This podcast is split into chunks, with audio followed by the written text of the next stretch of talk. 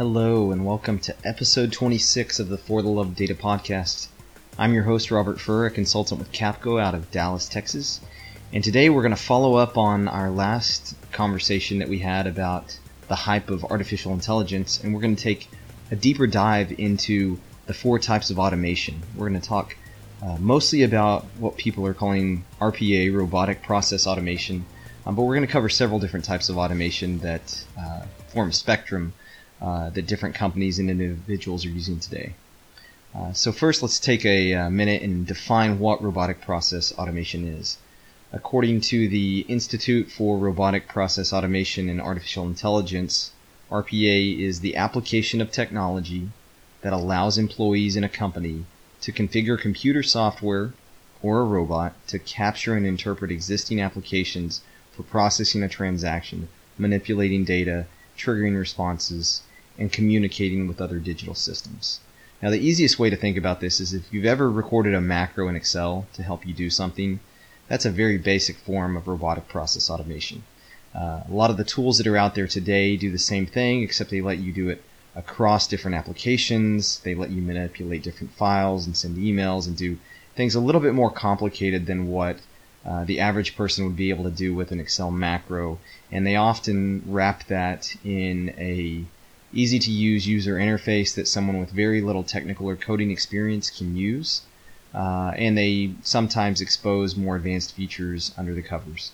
There's a lot of different variations of RPA tools with different capabilities, um, different licensing models, and different places that you can and can't use it. Some of them are limited to just web-based uh, automation. Some of them can work on web pages, thick clients, um, they can work unattended, etc. And so we're going to go over all of that uh, in a little bit more detail, and then I'm going to wrap up today by talking uh, about some industry uh, analysis from Forrester as well as Gartner, and leave you with some lessons learned uh, that I have from working with some RPA tools. And I would really love for uh, you to check out the show notes uh, at forthelovedata.com, and you can tweet at me at loveofdata. And let me know what you think about this. If you have experiences that you can share, I'd be happy to um, take those and add those in as comments and incorporate them into into the show notes. Uh, so let's start off and talk about what four different types of automation really are. There's desktop automation, robotic process automation, which is getting a lot of press today, intelligent process automation or IPA, which is not the same thing as the beer, but it's almost just as fun. Uh, and then finally, artificial intelligence, another one that uh, a lot of people are familiar with today from uh, from news and social media, and every product company that seems to be uh, slapping that label onto their products. So first off, what is desktop automation? This is basic assistance where users launch a series of automated steps. Uh, it's the start of task automation using, using rudimentary tools like scripts and macros and VBA, uh, things that a lot of people have done in Excel, like I said earlier. Um, it may allow custom uh, coding automation, like some basic programming and scripting. scripting. Uh, but the limitation on this is that uh, it is for targeted processes and it generally requires complicated maintenance. It's generally something that's hard to scale. Now, the next category of automation is robotic process automation. This is essentially virtual assistance, and this is something that will automate repetitive, manual, and non value added tasks using uh, the software that I described that has a very slick UI, something that uh, can be embraced by a non-programmer. Most of the time, there's no coding skills required. It's a lot more drag and drop visual process modeling. Now, there may be some coding that you need to do to tweak specific uh, actions, but generally out of the box, you can drag and drop and get what you need. Uh, if you are from a IT background and you've used an ETL tool like SSIS and the drag and drop features that it has, it's going to be the same type of thing, um, and it may uh, also be able to do a live recording where you can uh, record your navigation through different uh, applications, and sometimes that will attach to specific applications uh, via process IDs, and sometimes it will do a uh, geographic representation on the screen and uh, record clicks in specific areas as the way to, to playback. Uh, these tools generally allow users to focus on more value-added and complex tasks than, than just coding line by line. Uh, but generally, some of the limitations are that uh, it only applies to structured data, and exceptions need to be handled by users. Uh, and I've got some first-hand experience on this, where some of the more basic RPA tools have some basic exception handling, but they expect you to do a lot of the legwork to customize it to your application or to your specific needs. Some of the more the larger enterprise tools have some out-of-the-box uh, capability to capture specific exceptions, but uh, but still, even with that, a lot of times companies and individuals find that they uh, have very specific needs that aren't uh, handled completely by out-of-the-box functionality and have to be extended. And then lastly, a lot of the uh, RPA tools are now starting to support some basic OCR, optical character recognition, uh, to convert uh, data in things like PDFs into uh, digital representation. So that's desktop automation and then robotic automation. And then you start to move into uh, something that can be called intelligent process automation or machine learning uh, is, is a subset of this. And so this is technology specific for business process automation. Um, it usually involves tool training and learning um, when processes or formats change and when data can be unstructured. It does. Uh, this is where the start of decision making capabilities come in. So in the earlier tools, you could uh, basically painstakingly provide uh, decisions through nested if-else statements or case statements to try to come up with a range of options that could be evaluated. Uh, but that's still a rudimentary uh, automation that's going to follow a defined path. This is where decision making will start to come in and use algorithms and learning over time to uh, to decide the best course of action. Uh, this is also the place where natural language processing and optical character recognition uh, come into more mainstream usage, uh, and it's uh, one of the fundamental foundations of this is you're removing some of the routine, lower value, repetitive tasks, and you're starting to move into more complicated tasks. And this is the place where um, you might find a lot of uses with workforce management. And then last, the kind of pie in the sky piece is artificial intelligence. And this is something you could call cognitive technologies. Uh, these are things that would allow computers to sense, perceive, understand, learn, and deduct what they need to do. Um, bots that are somewhat autonomous in a narrow uh, task uh, would be an example of this. Uh, they're able to, you know, something that could simulate a conversation by answering questions or requests and give guidance would be an example of that. So artificial intelligence is something that we talked about in the previous podcast. If you haven't listened to that, I highly recommend you to do so. And we'll probably take a deeper dive into that at some point uh, in a future podcast. So I'm going to stick primarily to RPA uh, and talk about some of the benefits of it uh, there's a lot of benefits uh, among a lot of different categories from cost and productivity to quality, user satisfaction, speed of implementation. Uh, and so if, if you're, I'm going to keep using the contrast of Excel macros versus an RPA tool. If you've used an Excel macro, you've seen that it's something that uh, tends to be developed locally. The person that develops it has a lot of insight into what they were doing, the reason that they were doing it, uh, and it's often something that is uh, used primarily on the machine of the, the person that recorded it. Sometimes they might throw it in a shared workbook or they might hand that workbook off to someone else. Uh, but when you start talking about uh, RPA, uh, it's something that you're really looking more at department wide or uh, company wide options to uh, reduce processing times on tasks and improve productivity. Uh, these are things that, as you move up into the enterprise grade tools, uh, they offer you the ability to operate uh, at scale, and you can turn a small operation into something that can operate 24/7. Uh, I've seen some some statistics that say that average processing time can be reduced up to 40% on tasks when they're automated. Uh, the other thing that you can do with this is you can uh, essentially guarantee quality by eliminating human error uh, out of uh, anything that's manual entry or very repetitive or something that is very detailed but very routine. Uh, this often leads to user satisfaction by allowing them to focus on other activities than th- than things that are more basic. And the good thing that you can see with these tools is some really good implementation that's very quick. Um, some of it can be four to six weeks for some of the simpler tasks and some of the uh, more basic tools. uh, and a lot of times you can see an ROI uh, that can be attained in less than 12 months. So let's take a look at what some of the processes are that you may want to evaluate as candidates to be implemented through an RPA tool. Uh, I've said a few of these before, but if it's something that's repeatable and predefined, and it's something that you can uh, drop some data input into the process, and from that point it requires no human interaction or cognitive decision making, uh, and if the data structure is standardized, uh, these are all things that are really good candidates. Uh, you also generally, when you're first getting into RPA, you will be looking for tasks that span across several applications uh, or across several different places within an application.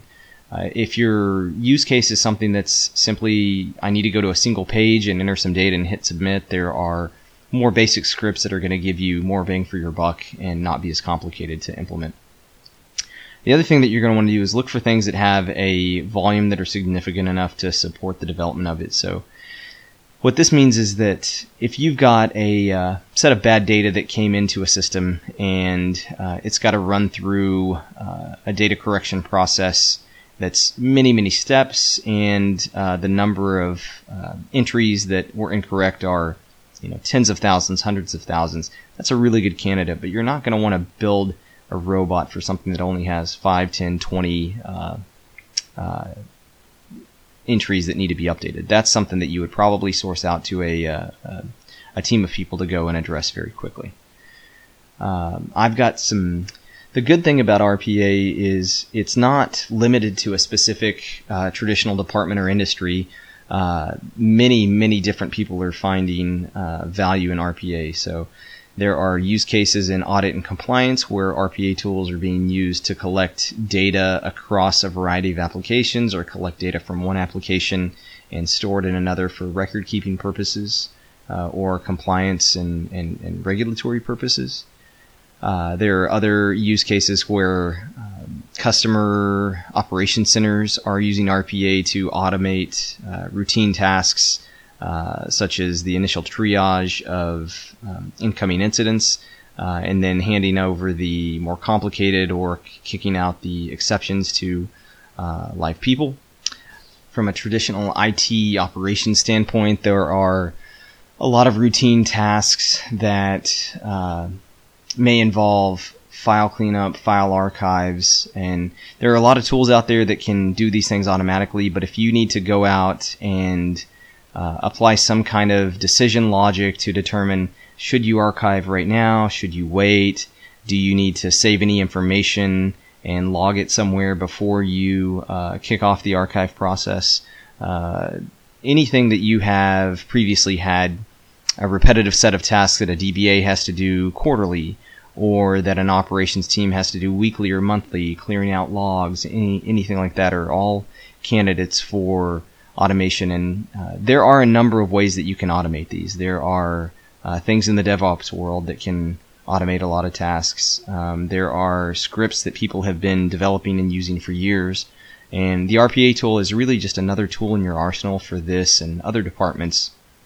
And uh, you can see how it may apply and it may complement things that you're doing, or it may be something that can be more easily transitioned from team member to team member and particularly if you're working with teams that are not uh, traditionally as technically savvy and they're not as uh, experienced in coding, then an RPA tool is going to give you more benefits than some of the uh, the tech heavy tools that have been out there previously.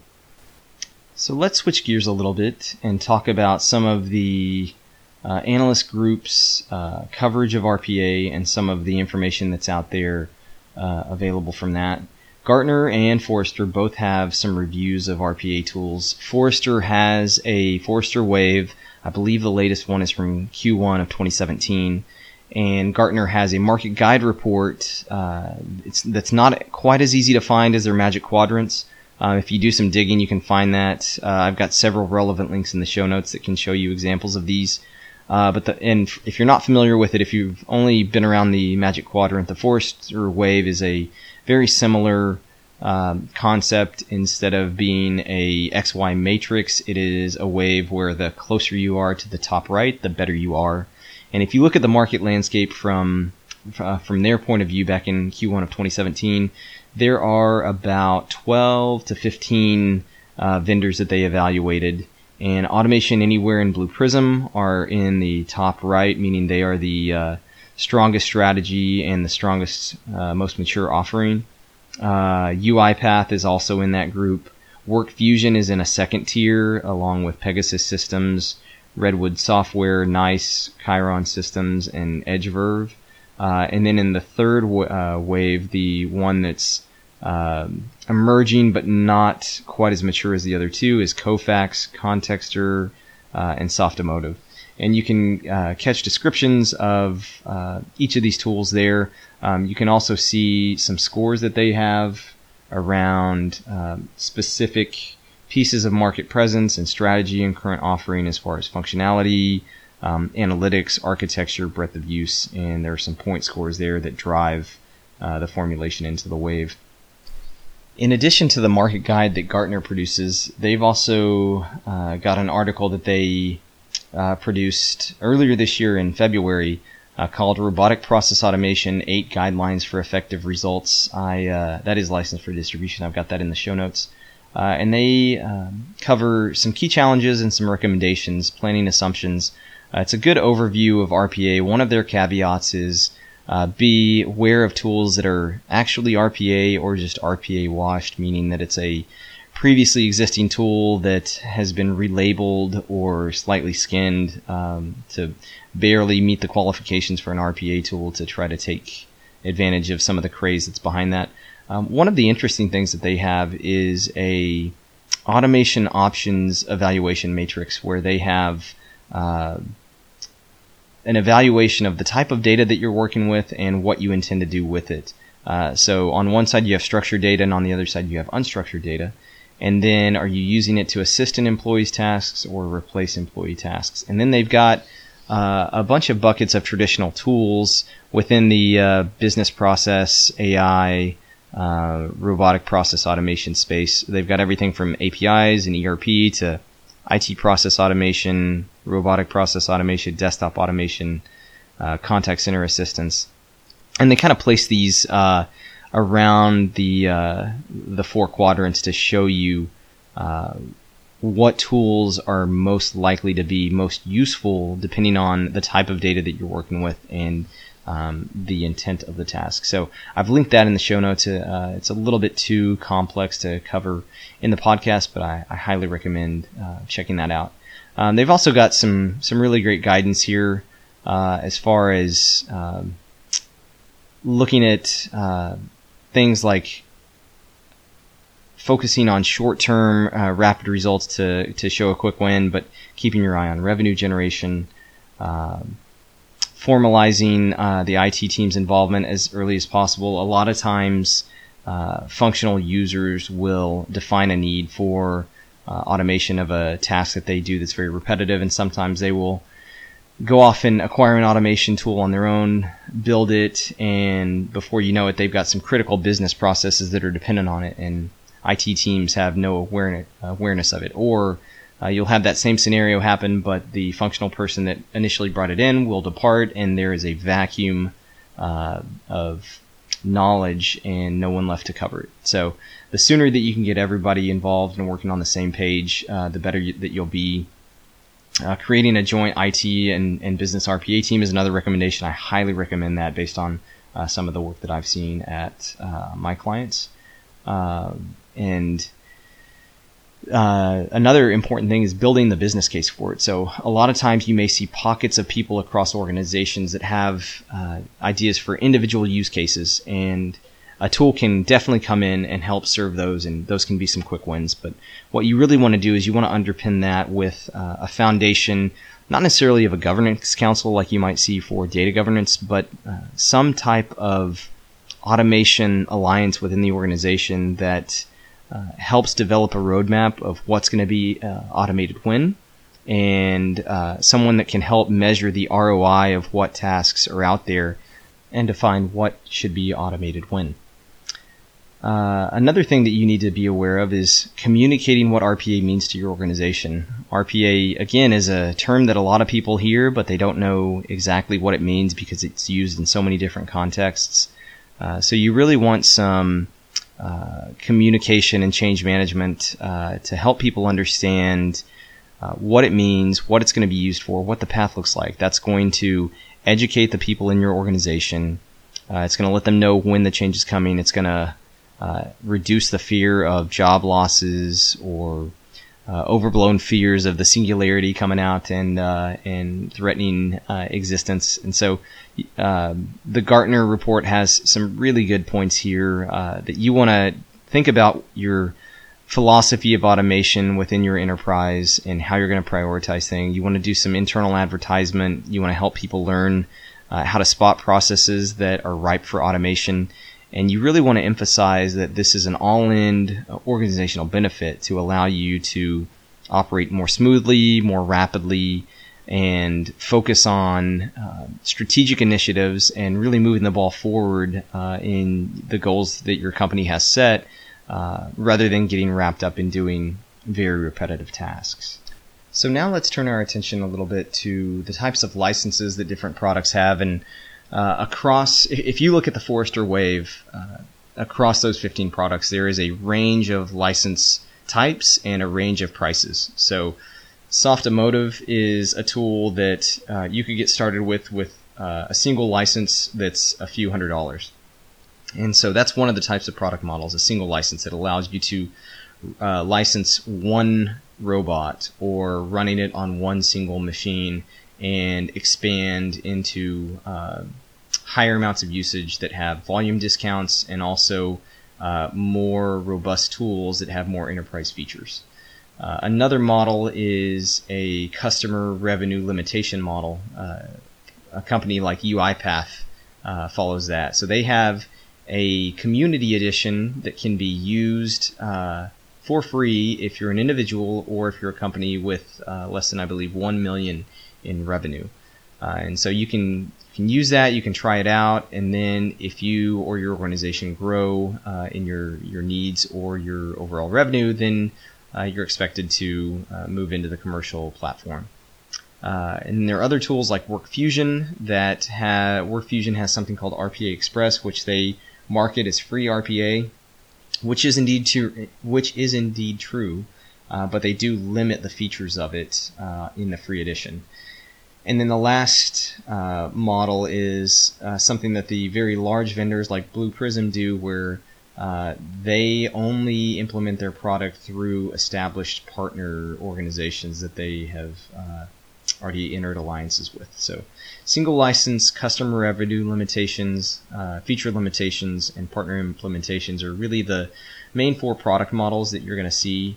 Uh, I have linked in the show notes to the community edition of UiPath and RPA Express, uh, so you can definitely give those a try. And the last thing that I want to leave you with before we wrap up this episode is uh, some lessons learned that uh, I have come across in my own work with organizations uh, doing RPA and that is that uh, a lot of the things that we've talked about here, particularly the things that I mentioned in, in, Gartner, is make sure you have some joint buy-in from the technology organization and the functional side. Uh, make sure you have that roadmap, but uh, some brass tacks that I want to leave you with are be aware of specific nuances in the applications that you're working with. Uh, for instance, web applications, some of the newer ones uh, have very standard coding.